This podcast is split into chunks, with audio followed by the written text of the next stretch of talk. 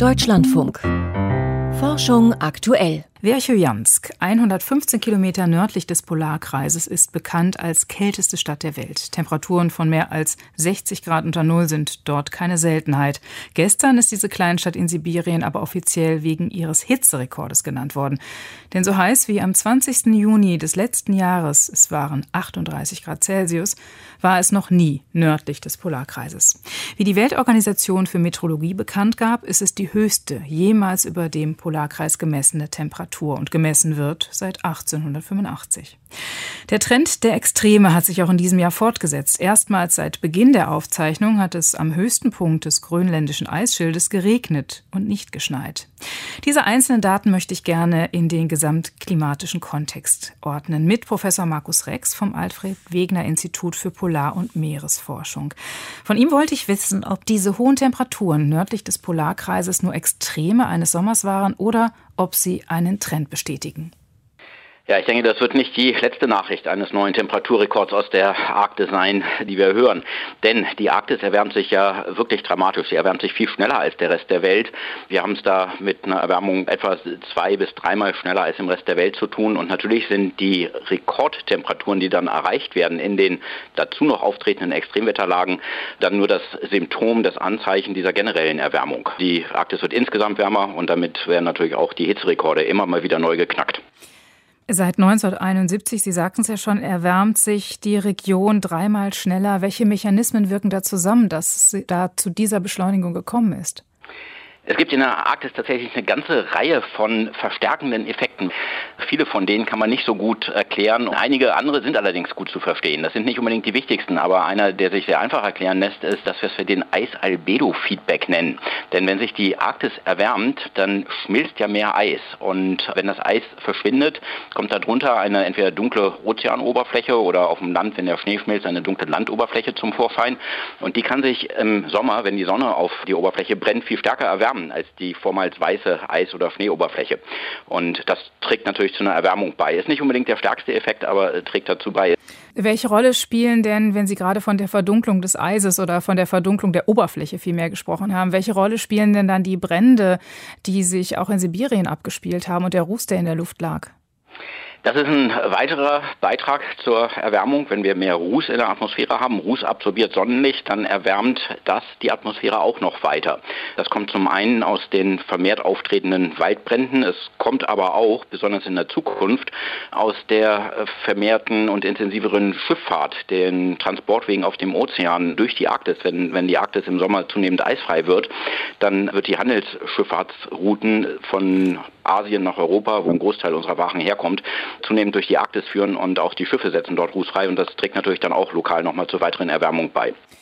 In diesem Jahr ist zum allerersten Mal am höchsten Punkt Grönlands kein Schnee mehr runtergekommen, sondern Regen. Sie waren ja selber im Herbst vor zwei Jahren mit Ihrem Team, mit dem Forschungsschiff und Eisbrecher Polarstern im arktischen Eis, haben sich einfrieren lassen und ein Jahr lang mit dem Eis quer, ja, wie sagt man, über die nördlichen Polkappen schieben lassen.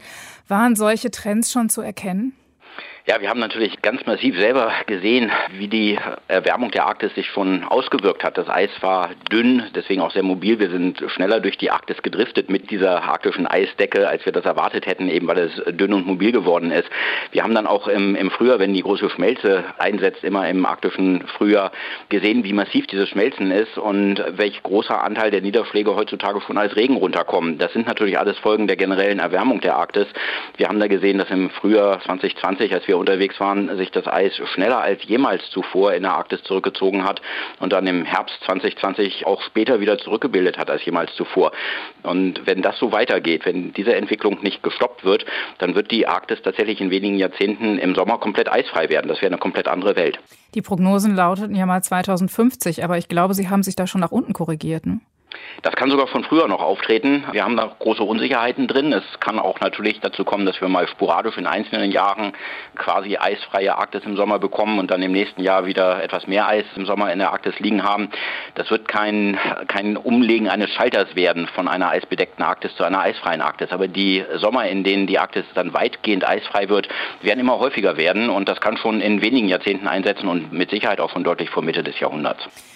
Das Schmelzen der Kappen ist ja das eine, das andere ist das Schmelzen des Permafrostbodens. Welche Faktoren müssen wir da noch im Blick halten, Stichwort Methanausscheidung, wenn es um die Beschleunigung des Klimawandels geht? Ja, diese Nachricht von 38 Grad Celsius jetzt nördlich des Polarkreises in Ostsibirien ist natürlich wirklich alarmierend, denn das ist genau der Bereich, an dem der Permafrost liegt. Diese 38 Grad Celsius sind gemessen worden auf einer Landoberfläche, die eigentlich bis hunderte Meter tief in den Boden hinein gefroren ist. Und in dem gefrorenen Boden sitzt sehr viel Kohlenstoff, wenn der jetzt anfängt aufzutauen und Sie können sich vorstellen, wie massiv das Tauen bei 38 Grad Lufttemperatur vonstatten geht, dann wird dieser Kohlenstoff freigesetzt. Vieles wird umgesetzt in Methan welches dann in die Atmosphäre gelangt. Und Methan ist ein sehr, sehr potentes Treibhausgas. Es ist noch viel potenter, Treibhausgaswirkung ist noch viel stärker als die von Kohlendioxid.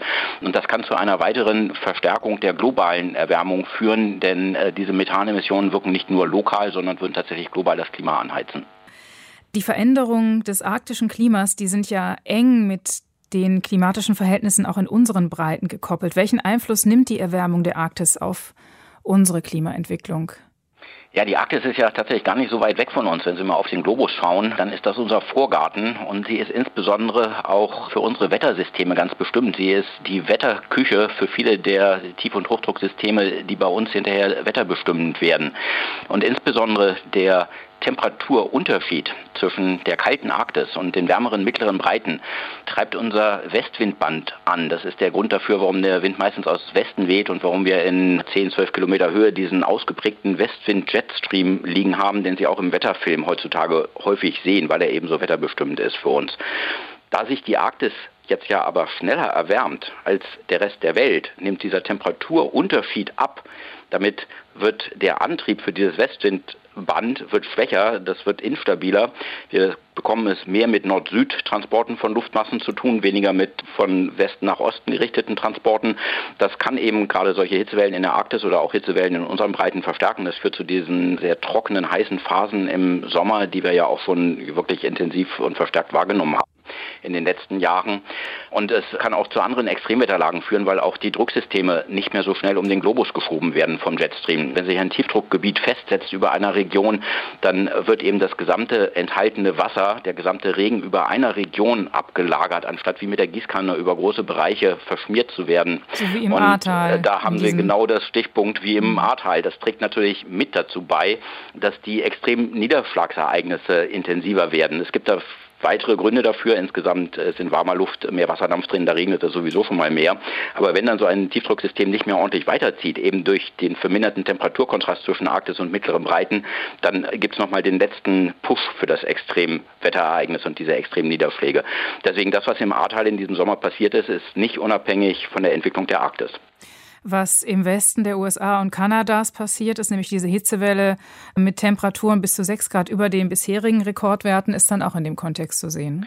Absolut. Da hat sich ein anderes Drucksystem festgesetzt, nämlich ein Hochdrucksystem ist dort stationär geworden. Es hat eine Hitzeglocke sich ausbilden können, einfach weil dieses Hochdruckgebiet nicht mehr weitergezogen ist und über lange Zeiten sich diese Region immer weiter aufheizen konnte.